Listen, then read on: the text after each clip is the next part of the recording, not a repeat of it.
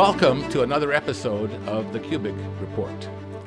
Today's guest is a person whom I have known and worked with in the past. She is a person of great depth and perspective. I've consulted with her when I needed insight into what is common in our spiritual journey, as well as what relates to China. Her name is Christina Kuo Graham. I have always known her as Tina. So, welcome to the podcast, Tina. Hi, Vic. Hey, Tina, it's just really great to have you here. So, what I'd like to do first is just say a few things about you. Sometimes it's easier for someone else to say a few things, and other times it's uh, the person themselves. But in our audience, many of you may have known her through common people we've worked with. We got to know each other in Pasadena, where she worked at Ambassador Television, and then editorial, the longest, then Ambassador Foundation, YOU, that's Youth Opportunities United with Bill Jacobs, and finally, the International Department with Randall Dick. And since I worked in church administration, we interfaced a lot of times. We were on the same floor, I believe, the third floor at the Hall of Administration, and saw each other often, sometimes in the same meetings, and got to know the same familiar names, notably Dr. Herman Hoeh, uh, John Halford. In the past 35 years, Tina has devoted her life to a full time ministry and has worked in areas such as Christian journalism, pastoral counseling, discipleship, youth ministry, and international missions development. Her various duties have enabled her to travel to over 30 countries, giving her a global perspective that has helped shape her calling and service. Tina is married to Ned Graham, president of East Gates and the youngest son of the late evangelist Billy and Ruth Graham. They live in the Washington Puget Sound area and greatly value the co ministry that God has placed upon them. Tina, in our life's mission, we are concerned about the world that has lost perspective of its purpose and identity. It is mm-hmm. searching mm-hmm. and not finding meaning in life. Perhaps you could tell us about your beliefs and testimony you've been so open about with it with me and I know that our listeners would like to know more. Sure. Um, be happy to, Vic. Um, you know, I grew up in a family. Uh, my mom and dad um, were born and raised in China, and eventually they came over to the United States and settled in uh, the academia town of Champaign-Urbana, Illinois, which is where the University of Illinois is located. That's where my two sisters and I were born and raised. You know, as a little kid, I had always just a sense of wonder. And my mom would always tell me that I always asked so many questions. Um, and that I did. But um, when I was about 16 years old, my one of my best friends who was Jewish, she invited me to her brother's bar mitzvah, um, which means in Hebrew, son of the commandments. And so it occurs for Jewish um, young boys around the age of 12, where they become literally uh, an adult, a man. And so I went to Charlie's bar mitzvah, and the Sinai Temple was located about a stone's throw away from my home. So um, I attended that that afternoon, and I came back totally different. I I I had an experience there that I couldn't I can't really articulate, but there was such a sense of community of the sense that I was around a group of people that had an incredible sense of identity, mm. not only about their past, but their present and their future.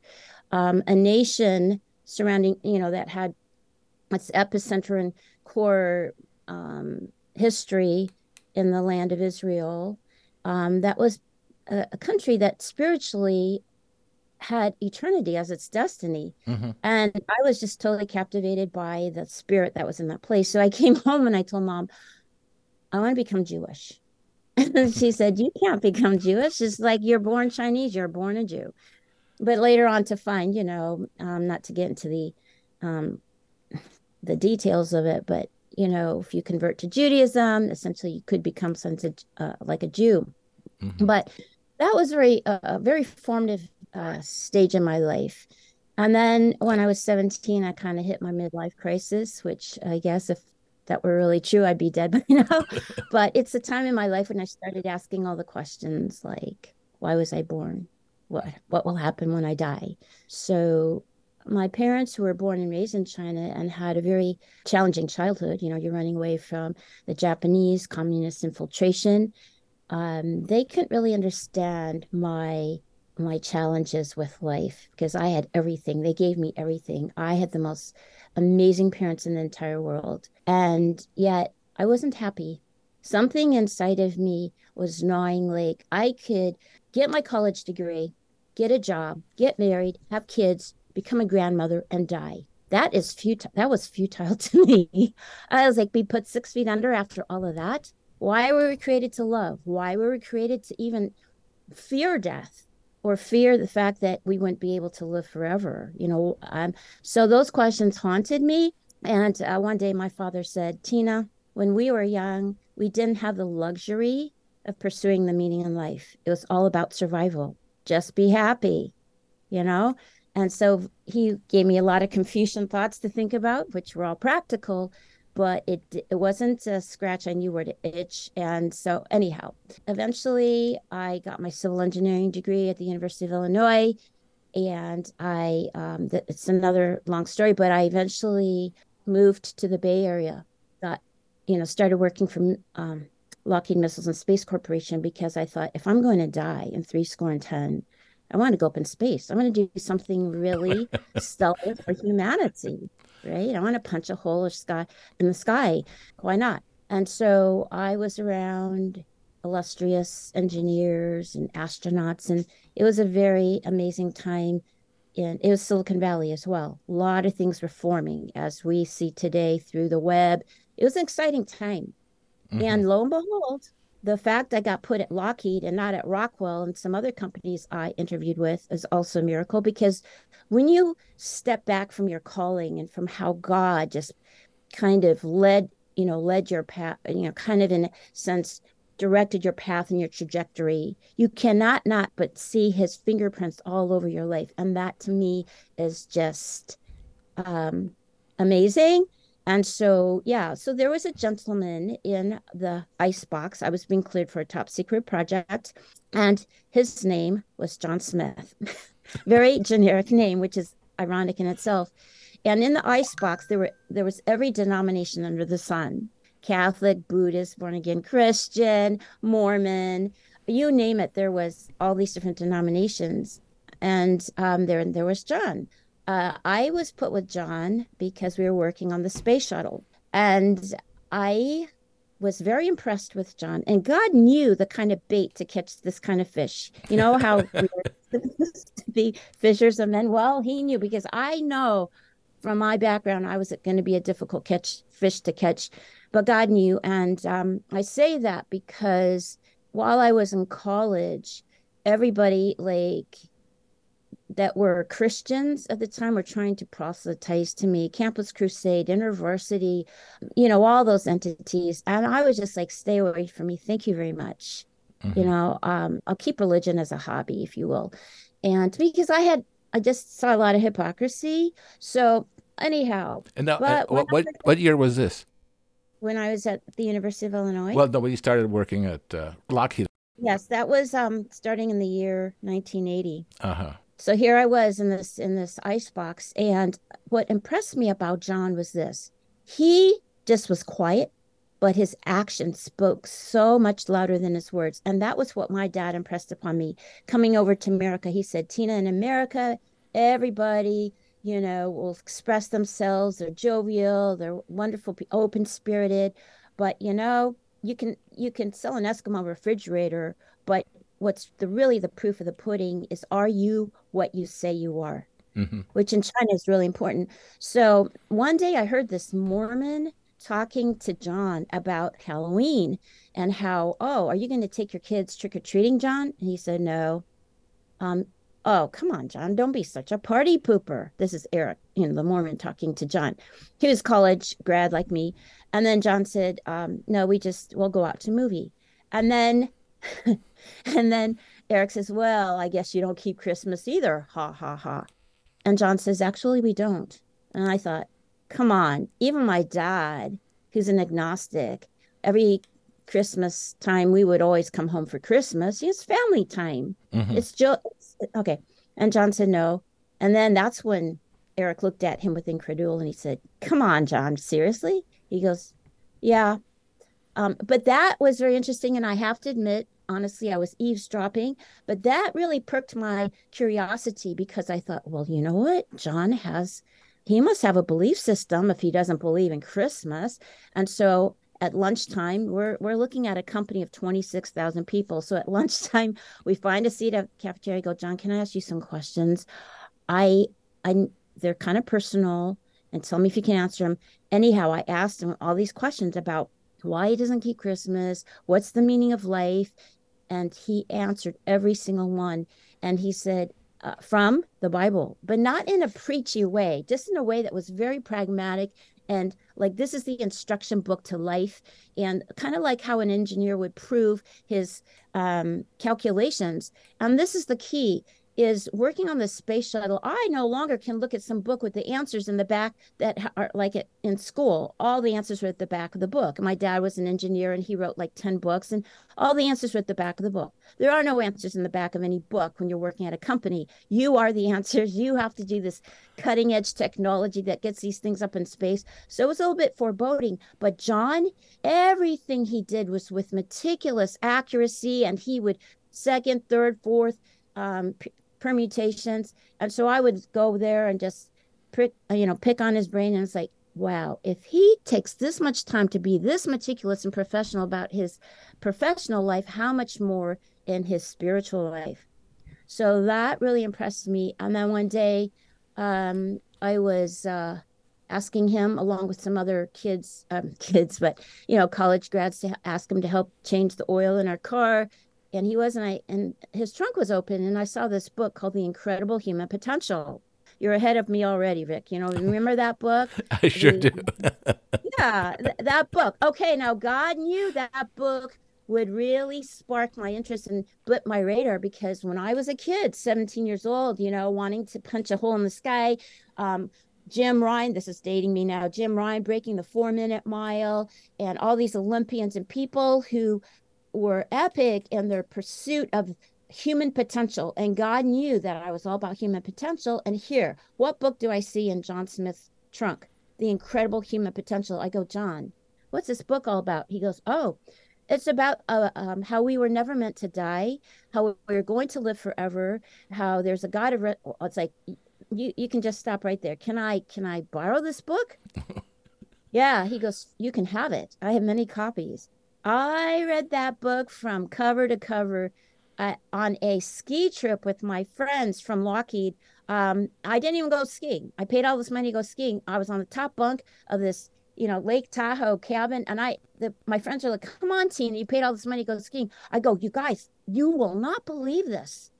We, uh, we're just renting space in a cemetery. We are just renting space in a uh, like you know these soldiers in arlington they're just they're gonna we're, we're gonna be resurrected. We um you know i had always asked myself what happens about life after death? And all my questions were answered except i had some i was still you know being a rocket scientist i was still questioning questioning angels and all that kind of thing.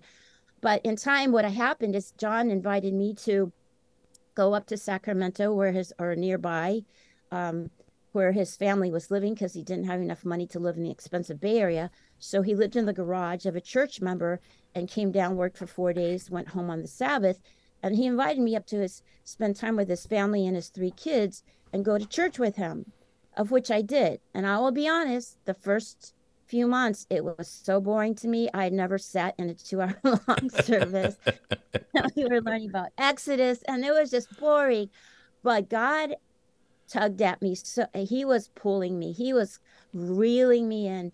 And over time, I just I was on fire. You know, your first love, mm-hmm. and I started um, getting very involved in distributing the plain truth. I was there during the fall of the Berlin Wall. At a lot, you know, you've been in Eastern Europe, uh, uh-huh. you know, Alexanderplatz. I, I was there at the zoo, you know, the station called the zoo, and it was it was an amazing time. I said, I am living in Bible times. It's not like just in the time of Abraham, Isaac, and Jacob, or Martha and Mary, or Lazarus. It, I'm living in Bible times. I'm looking at these amazing spiritual forces and strongholds coming down. and um, it was an amazing time. So that's kind of how I came into the faith, and it's been an amazing journey since that point in time.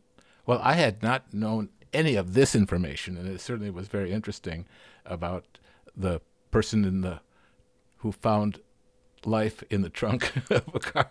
you know, it gave you it gave you that, that that booklet. And it's amazing how some literature, what type of impact it can have on a life, and it makes you wonder uh, how it how we can in the future be able to influence people by the words that we speak. Now, uh, you attended this. This was a worldwide Church of God, right? Oh yes. Oh, yeah. You know, this is in um, near Con- I can't remember Cameron Park, Cameron Park, California. Uh-huh. And then eventually I started attending hmm in San Jose, California.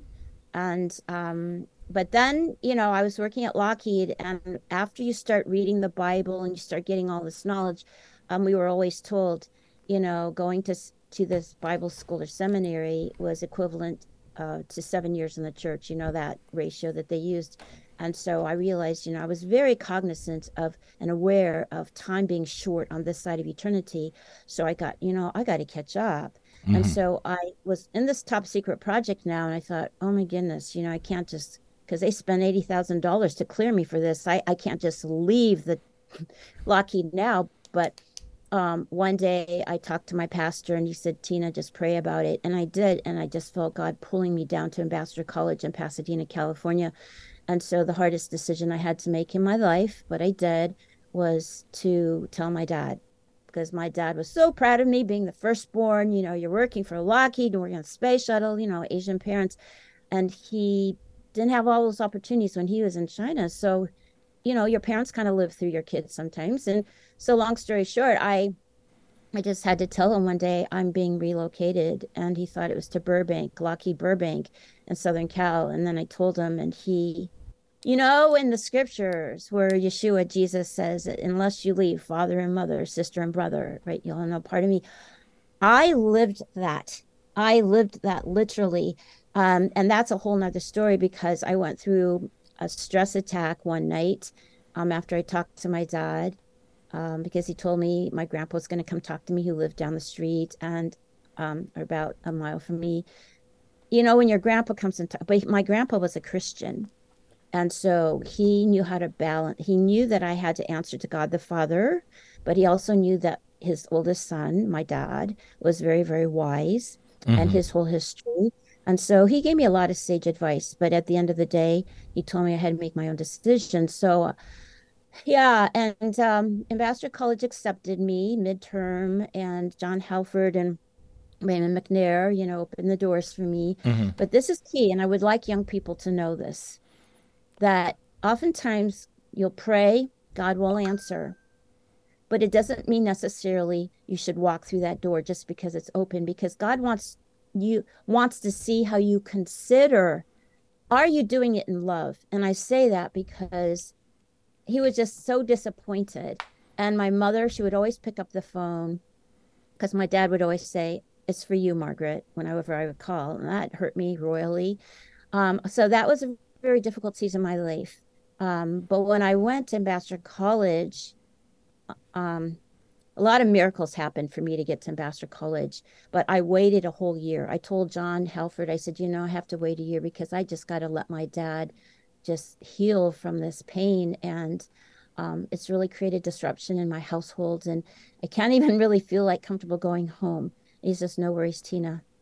There, you know, we'll, we'll welcome you when God when God feels it's good time for you to come. And um, in the meantime, when I did get down to Ambassador, I met this Jewish student there. His name was Ephraim. And we commiserated because one day we're sitting in class and I said, We shared history. And he goes, Oh, your family gave you difficult time. I go, Well, mostly my dad because he just loves me so much. He goes, My dad? He wanted me to go to yeshiva. He wanted me to be a rabbi. He he came after me with a butcher knife. I'm like, oh. He goes, yeah. So no, you you got it off easy. so Ephraim uh, was. I hung around with him a lot because you know when you go through persecution, the hardest type is to come from your own. hmm You hold on to that first love. You hold on to those things that are precious.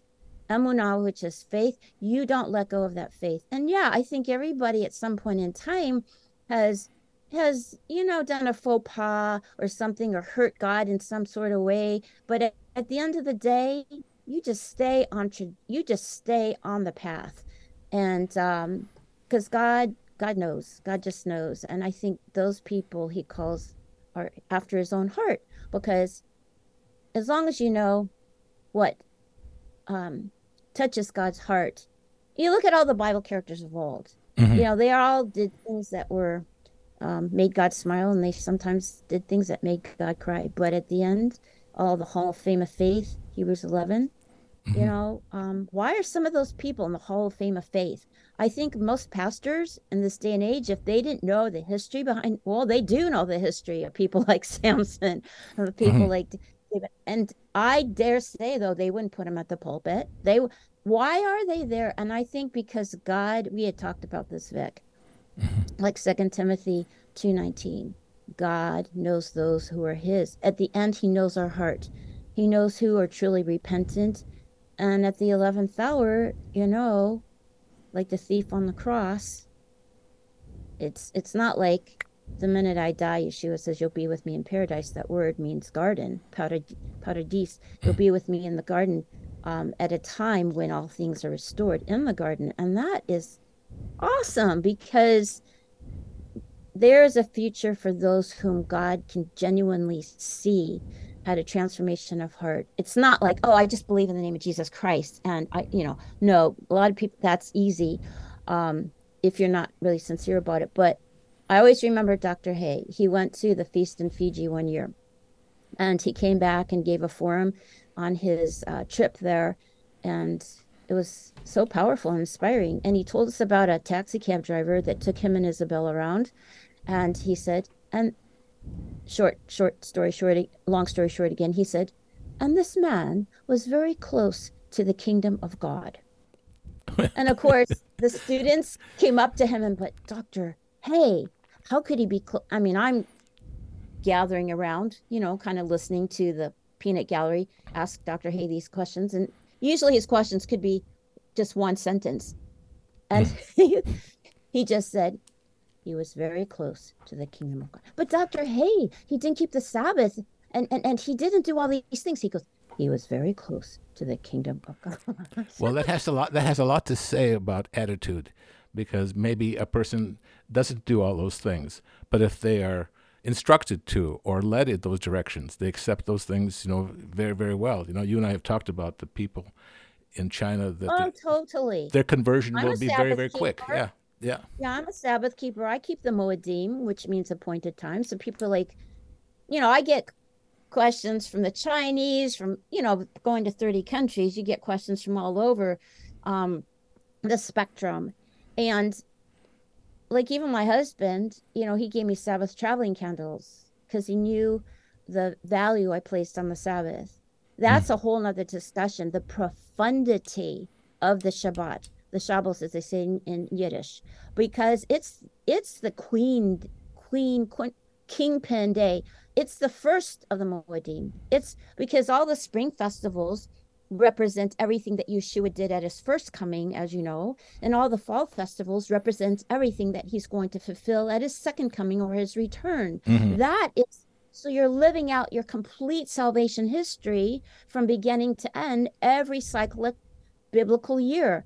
You don't do that when you have punctuated ho- holidays, if you will, just, you know, that um, are on the Greco-Roman Julian calendar, right? This um, and they all have momentum. They all make sense. And even this one messianic rabbi showed that the nine months of gestation within uh, of a fetus when it, when is within its mother's womb ties in very very similarly to the festivals like the ear is formed um, in the um, on the feast of trumpets which is you know just the first festival of the fall festivals and this is wow right God says, Shema Israel, um, hear, O Israel, which actually means hear also means to obey. So to truly hear means you're going to obey. He goes, Obey Israel, you know. And so that's the beauty of the Hebrew language. It's so deep. And yeah, I'm taking a digression, which you know I can do. So I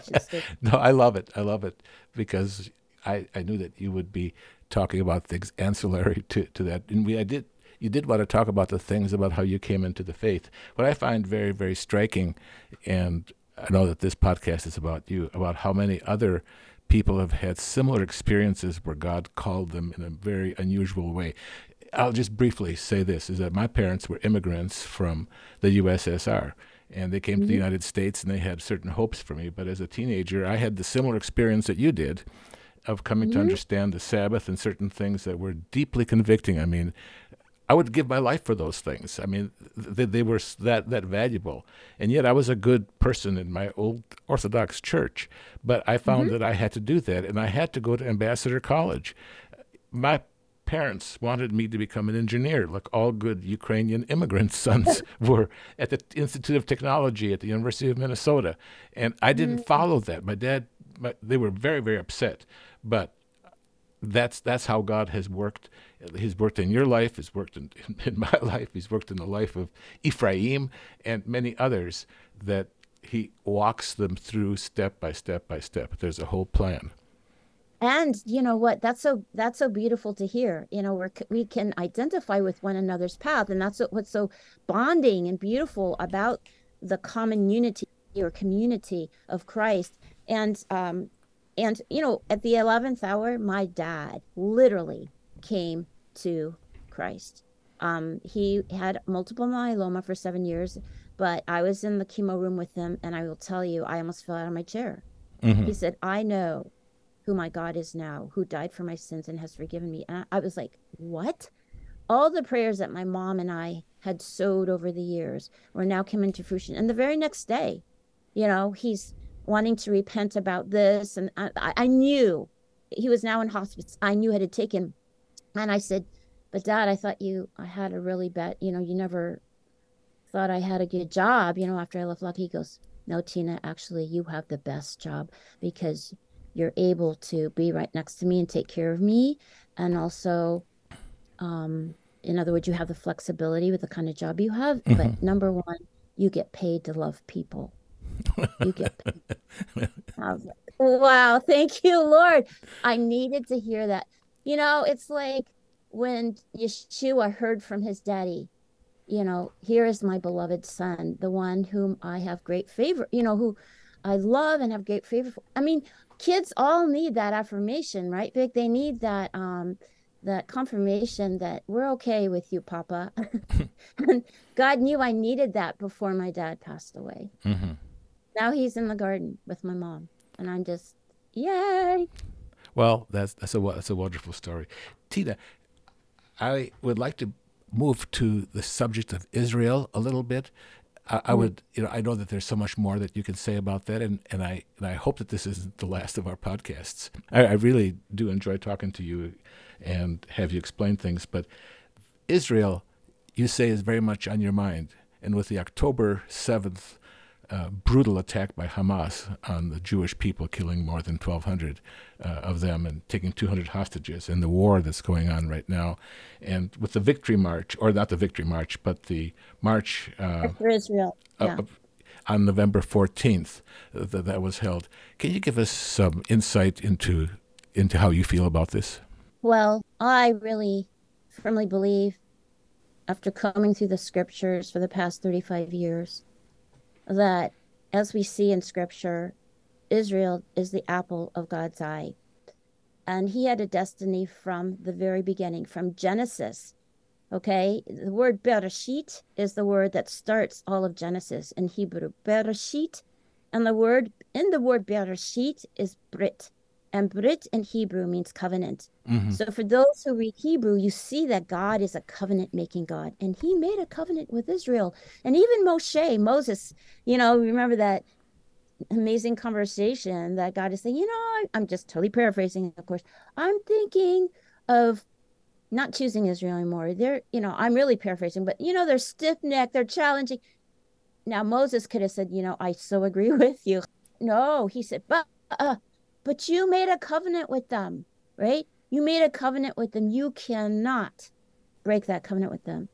And it's almost to me, this is just my own perspective, that I believe that, of course, God was not going to break his covenant with Israel, but it was a test from Moses to see whether or not, you know, eh, are you going to be able to take these people through the wilderness for as long as it's going to, it's not the 11 days, it's going to be 40 years.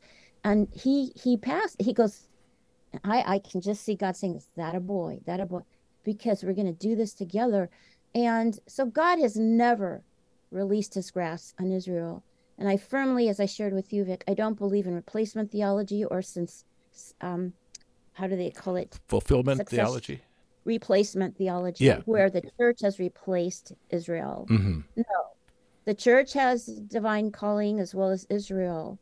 Um, but we won't get into this because we'll be here a long time. But all to say, with regards to what happened on October the 7th, we, in Israel, they saw evil for what it truly is. Uh, on Zoom every Sunday, I Zoom with a few others, and we speak to a rabbi, Orthodox Jewish rabbi, who wants to build bridges between Jew and Gentile. It's a fascinating time we have. And, you know, for the longest time, he's an incredible optimist, always looking at the bright side of humanity. He never would mention the word evil. Mm-hmm. For the first time of ev- that my friends and I have ever heard Abi Avraham say or speak about evil, and he was crying because of things that he had seen on the news about what happened at the kibbutzim. Now, mm-hmm we live in a world where Satan is alive and well, right? Yep. And he's making himself so obvious, but this world still doesn't recognize him, but it's beginning to see it. And I think God is separating the sheep from the goats. And how does this tie in with Israel? Because if people have the eyes to see and ears to hear, we always put somehow, some way, I don't know why, Israel in a separate category. We wouldn't put I don't want to get political here or even religious. We want to put every other entity that we kind of lift up and on a separate category, but we seem to have extra expectations for Israel. But we all know where anti Semitism came from, right? It's from the enemy. Mm-hmm. The, uh, we fight not with flesh and blood, but with the spiritual forces in dark places. Mm-hmm. And so God is has always used contrast in the Bible light, darkness, righteousness, evil, etc., etc. So now he is allowing, I feel, evil to resurrect its really ugly. It's always been there, always been there. I mean, back in the time of antiquity, everything was supernatural. All our forefathers always believed in gods and goddesses, and everything was. But now, science, but over you know the centuries and millennia, science took the place of the gods. So we don't look at the world being filled with all these spiritual entities in the in the heavenly places, but our forefathers always did. And so now, but we're living in Babylon. We're living at a time of immense chaos and confusion, which is what the word Babylon means. Right. It's just circa now. So Israel has a major statement to make on how it handles Hamas, which means violence.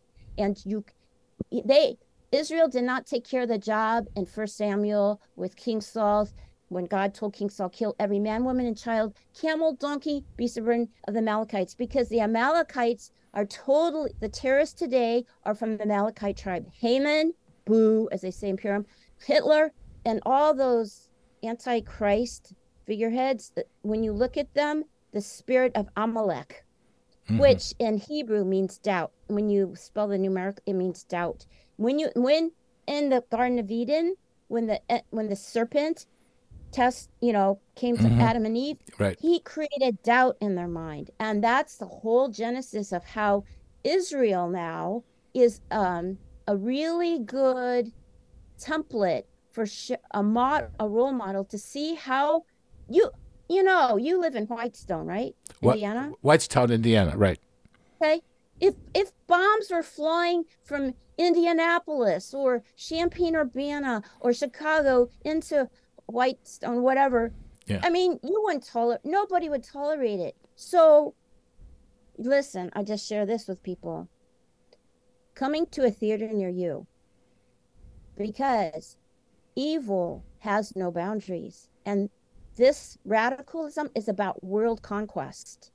And so if you every pro Hamas and pro pro whatever that's a, okay, go back and move to where once you uh, go back to that area if you're so pro you know what? They would kill every one of them.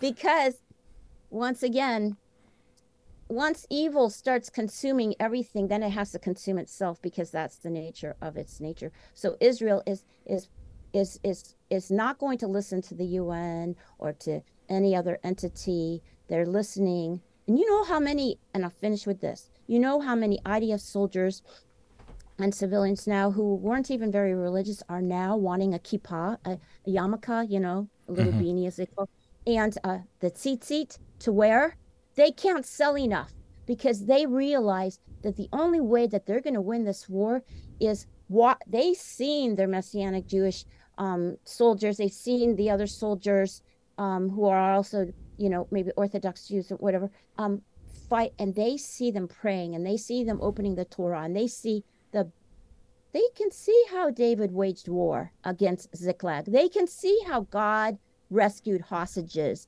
They can see how God rescued all of them out of Israel, um, out of Egypt. Mm-hmm. And the word Egypt is a it means Mitzrayim means a, a, tight and confined place in Hebrew. He took them out of a tight and confined, mentally, emotionally um, toxic environment and birthed them through the Red Canal into the wilderness to mm-hmm. quarantine with him so they could understand what the true meaning of life is all about. And this is what Israel has to, it's fulfilling that prophecy, that whole narrative to this day.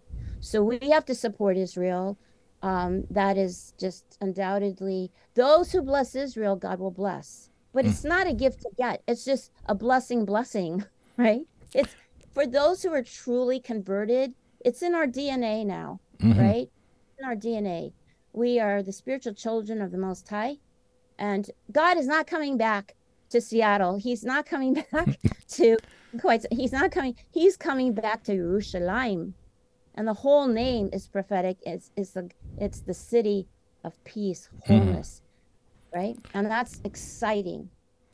But exciting. right now, everybody is circling that area. Everybody's getting their nose in it, including even China and Russia is making statements about it. Europe, of course, is involved. The U.S. for as long as you know, as long as it lasts. I mean, everything is pointing towards that. But it's amazing how Israel has still been protected. A country the size of New Jersey, with a small population, holding off an entire Arab Islamic world. It is truly astounding for what can be done and what is done, and how God is, has an umbrella over them right now.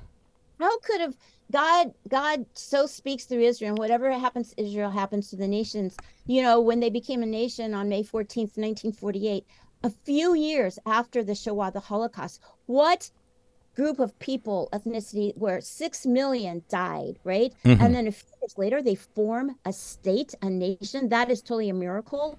And then um, their independence came. Okay, so I'm just saying this because when I went to Yad Vashem, which is the Holocaust Museum. Mm-hmm. It's right next to their like Arlington Cemetery. So God once again, you know, I feel as he covers Israel, shows this um, contrast between light and darkness. Darkness, the hell of Shoah in the cemetery, that kind of um, um the museum that represents it, Yad Vashem, and then right next to it, where all their freedom fighters and those the patriotic, you know, illustrious uh, IAF and the IDF, Israeli Air Force, and all died there, you know, and heads of state, they're there. So he shows that which light brought light out of God used light to bring light out of the darkness. And um, so that's what he's doing now. I, that's why they they have to eradicate evil.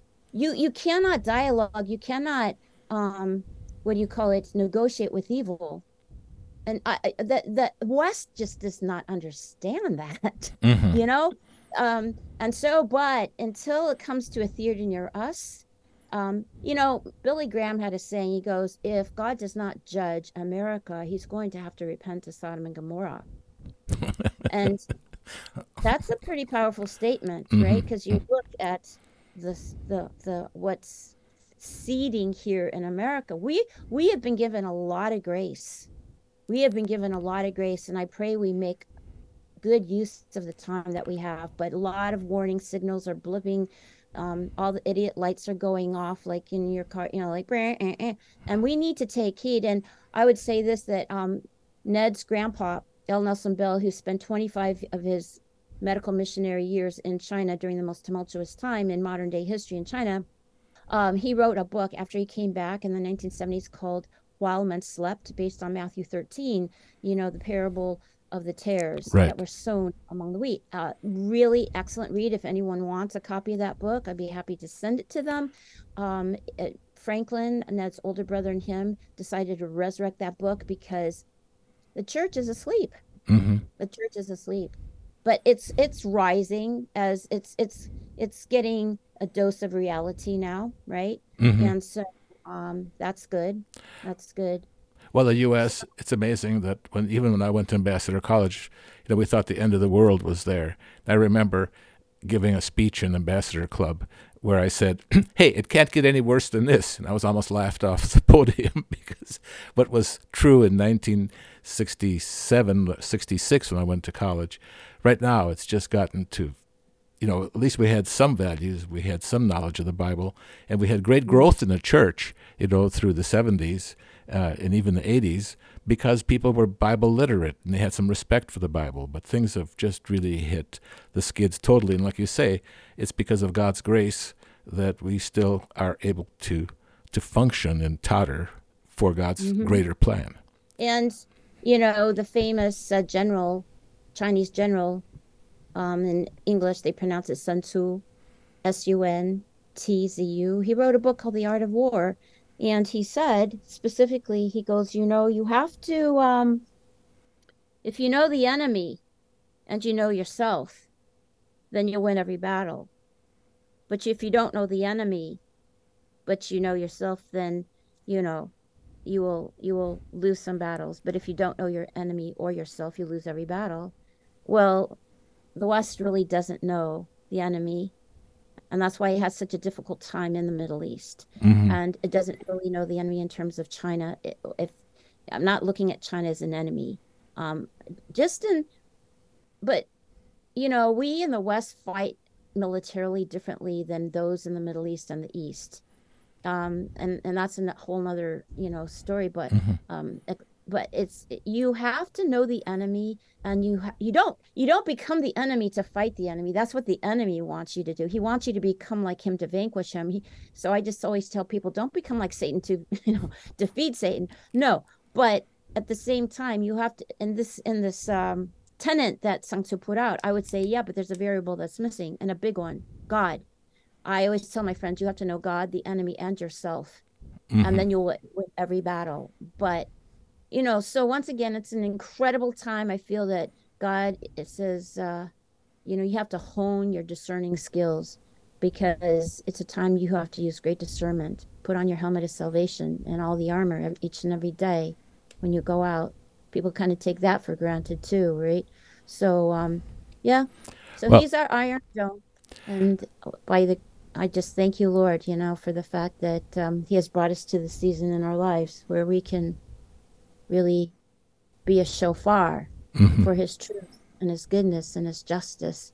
And that's why we have to stand beside our older brother because they're really getting hit hard and but they're an example, you know, of resiliency. And I think we here as believers on this side of the ocean, we we're gonna need their prayer well, we're gonna really need their prayers because uh yeah, so, well, like you said, you know, if we had somebody close to us or state over or even outside the city limits attacking us, we'd be thinking quite differently about it. Just like in Gaza, you know, just short distances, just miles. uh, from one place to another. And of course, the same thing is true in Ukraine, which is an entirely different subject, but some one that, that I, I talk about quite a bit. We would have a different perspective. Right now, we're protected by oceans. We're we're so far away.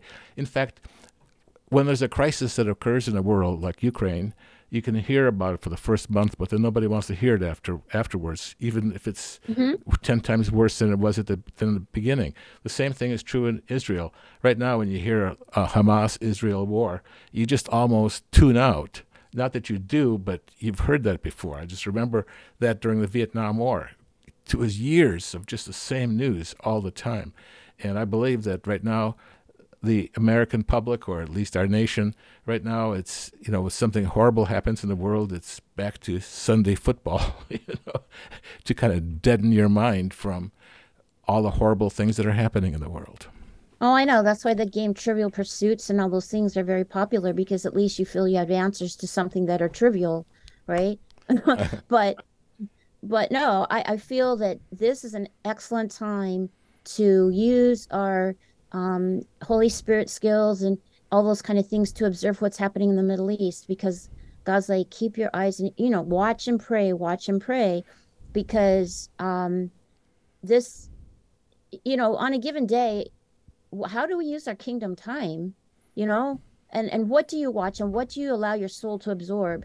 And so I think, and as every day leads to the Sabbath and every Sabbath leads to another special day on God's day timer, you know what are we doing because he's gonna he's got that day timer open and he is working and we he can give us revelation and insights and and visions about things that um like Rees Howell right did you ever hear about that gentleman um called Rees Howell r-e-e-s-h-o-w-e-l-l during mm-hmm, the time of mm-hmm. world war II? Mm-hmm. right i mean a, a small band of people praying fervently praying and fasting for um for the allies as they were defeating it was miracle upon miracle upon miracle. And of course, you saw the movie Dunkirk and what happened. Mm. So, all those things, there is power in the heavenlies. And God's like saying, so when Peter was released from prison in Acts 12, you know, it's well, the angel just didn't come, you know, and open the doors and lead Peter out.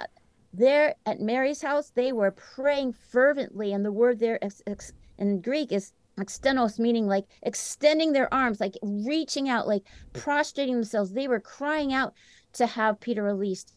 There was some powerful push around the throne room. I, are we doing that like for the hostages the 240 you know in israel?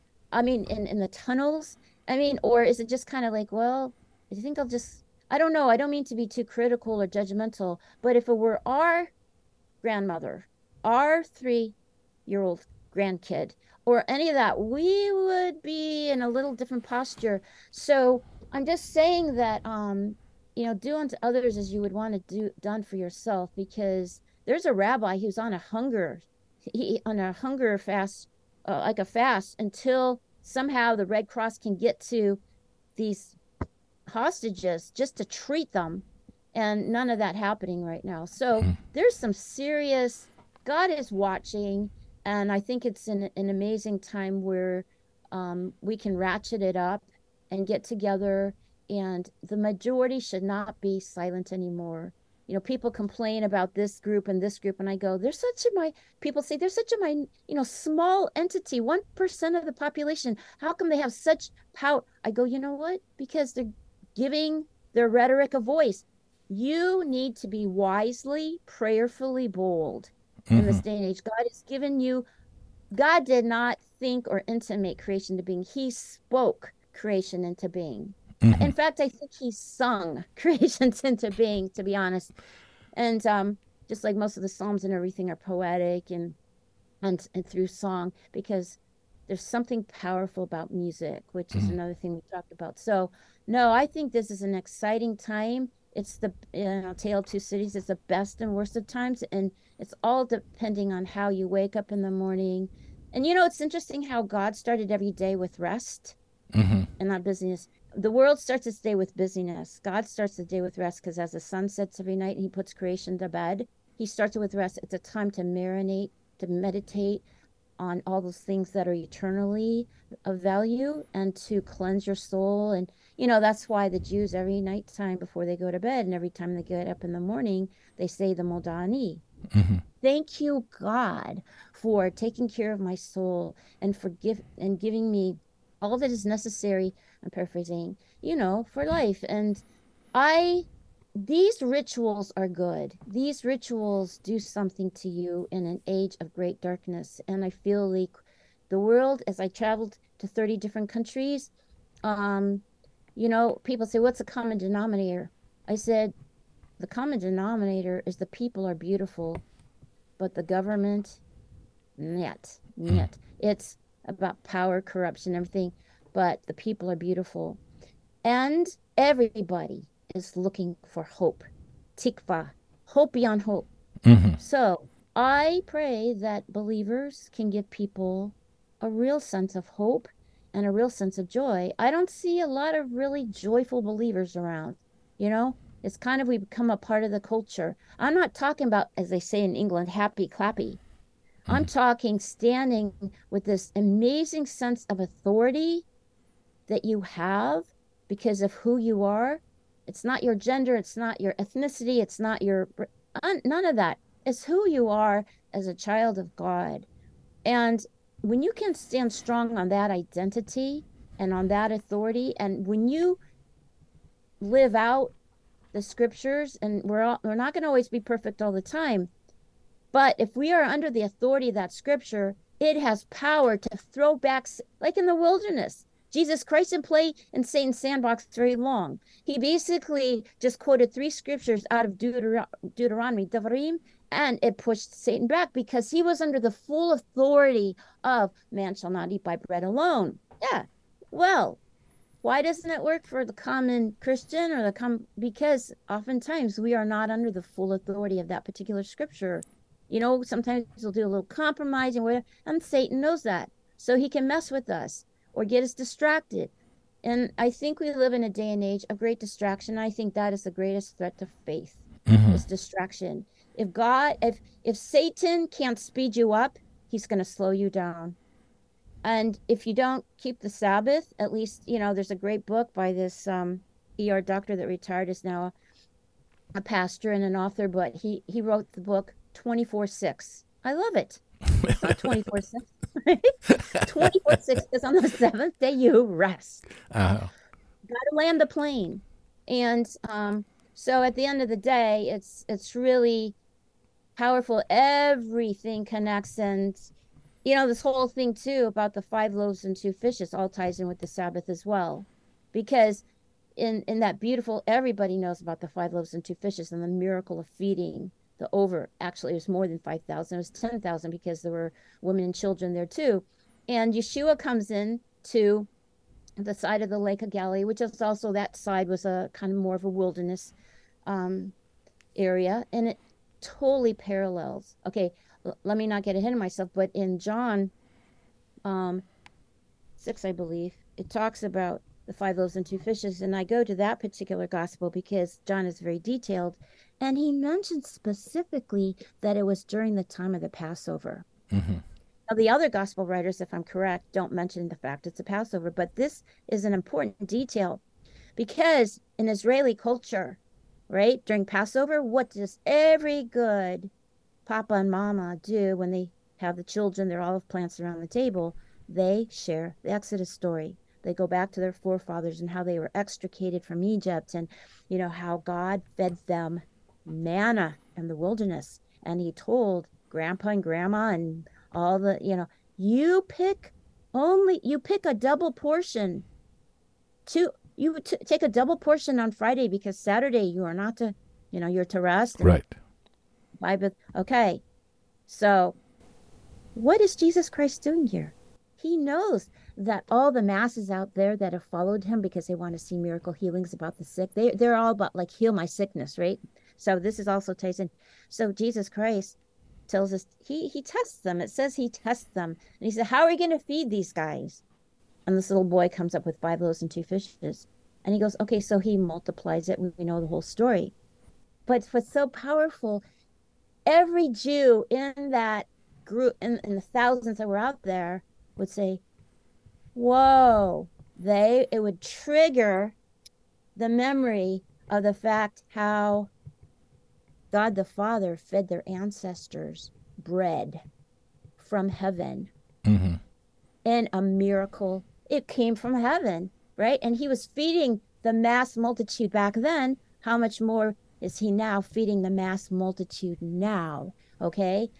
So, so if you obey the truth and you keep the truth, you will have miraculous provision. And with miraculous provision, you will have rest. And true rest is not like taking a nap. True rest is no guilt, no fear, no anxiety. And if you don't have those, you don't have disease. Mm-hmm. Dis, yeah, no more ease. I mean, you have shalom. And so all these people who are out, in the, out there in the, you know, sitting at his feet are sick and want to be healed and everything, they're hearing not only a miraculous, they're not only experiencing the miracle of multiplication, which happened in the time of their forefathers, but also this is powerful because the Hebrew language is all about numerology. There's a reason why there are five loaves and two fishes, not 10 loaves and one fish, 10 loaves and 10 fishes, because five plus two equals 7 Mhm. Seven is a number for completeness in the Bible, right? Yeah. Seventh day is the Sabbath, seventh millennium, 7,000. Okay. So that would have equated with those who had eyes to see and ears to hear. So once again, seven is a number of completeness. And therefore, you are to rest in me, which is the living bread, the living waters. And if you can rest in me and just trust disciples, because the disciples didn't get it. They, you know, I think God had to explain a lot of things to them, and they were in training, right? Mhm. For a time when he would be to the next hand side of his father. But that's powerful because that's the importance of the Sabbath, not just the, day, it's a whole concept, it's a whole dimension about if you rest in the Lord completely, trust him, you will have provision. How many illnesses do we have not only in just around the world these days? It's because of body, soul, and mind and spirit are not one. And there's no, um, you can say, well, I have the Holy Spirit, but are you allowing it to be released in your life to have its effectual means to really be at one in alignment Mhm. with a, you know, if God were to get a physical, it'd be shalom, shalom, shalom, right? Yeah. Perfect blood work, perfect EKG. The heart isn't racing, no arteriosclerosis because everything is at peace because there is no worry, anxiety because everything has been released. And that's where a believer is either real or not real because the body does not lie. Yeah. Tina, this has been absolutely wonderful talking to you. I've always very enriched by your insight and just by all the different things that you find. Is there any other final comment at this time? And also, I just want to say that how much I appreciated this. I'd hope that you'd be willing to continue this sometime. Oh yes, it, I'm just so glad that um, we've reconnected, Vic, and I've always had the utmost um, respect and um, how should I say, just inspired by all the work that you do um, around the world, building bridges, um, and just uh, bringing God's kingdom, you know, to the earth. So thank you for this time. It was like a moment of eternity, and thank you for the opportunity. Well, thank you very much, and and uh, have a beautiful Sabbath. And uh, we'll be talking to you again. Sounds good, Vic. Shabbat shalom. Okay, Shabbat shalom. Bye. Bye bye. Thank you for listening to us today on The Kubik Report. We welcome you to share this podcast and tell your friends about it. We can be found on a variety of platforms, including Apple and Google Podcasts, Pandora, Spotify, iHeartRadio, Audible, and many other platforms. You can easily find us at any browser address box by typing in the words The Kubik Report, and there we are. Remember, Kubik is spelled K U B I K. We'd love to hear from you. Write to us at vkubik at gmail.com. That's V-K-U-B-I-K at gmail.com. Again, thank you for listening. Come back soon for more.